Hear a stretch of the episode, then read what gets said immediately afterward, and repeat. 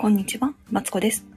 人生ずっと伸びしろしかないということで、ここでは小学生のままである私が、えー思考の癖を直して自分にちょうどいい暮らしを目指してベラベラベラベラと話しています。というわけでですね、今日は、えっ、と、今日もね、学びの一日から始まり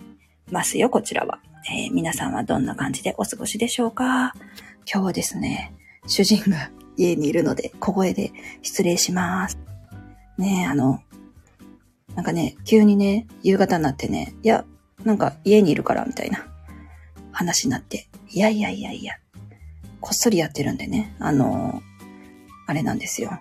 ちょっとドキドキしてるんですけど、バレないように慎重に進めていきたいなと思います。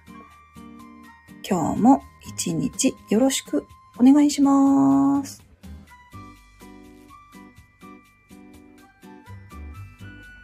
だ大丈夫。ごめんなさい、ごめんなさい。それではね、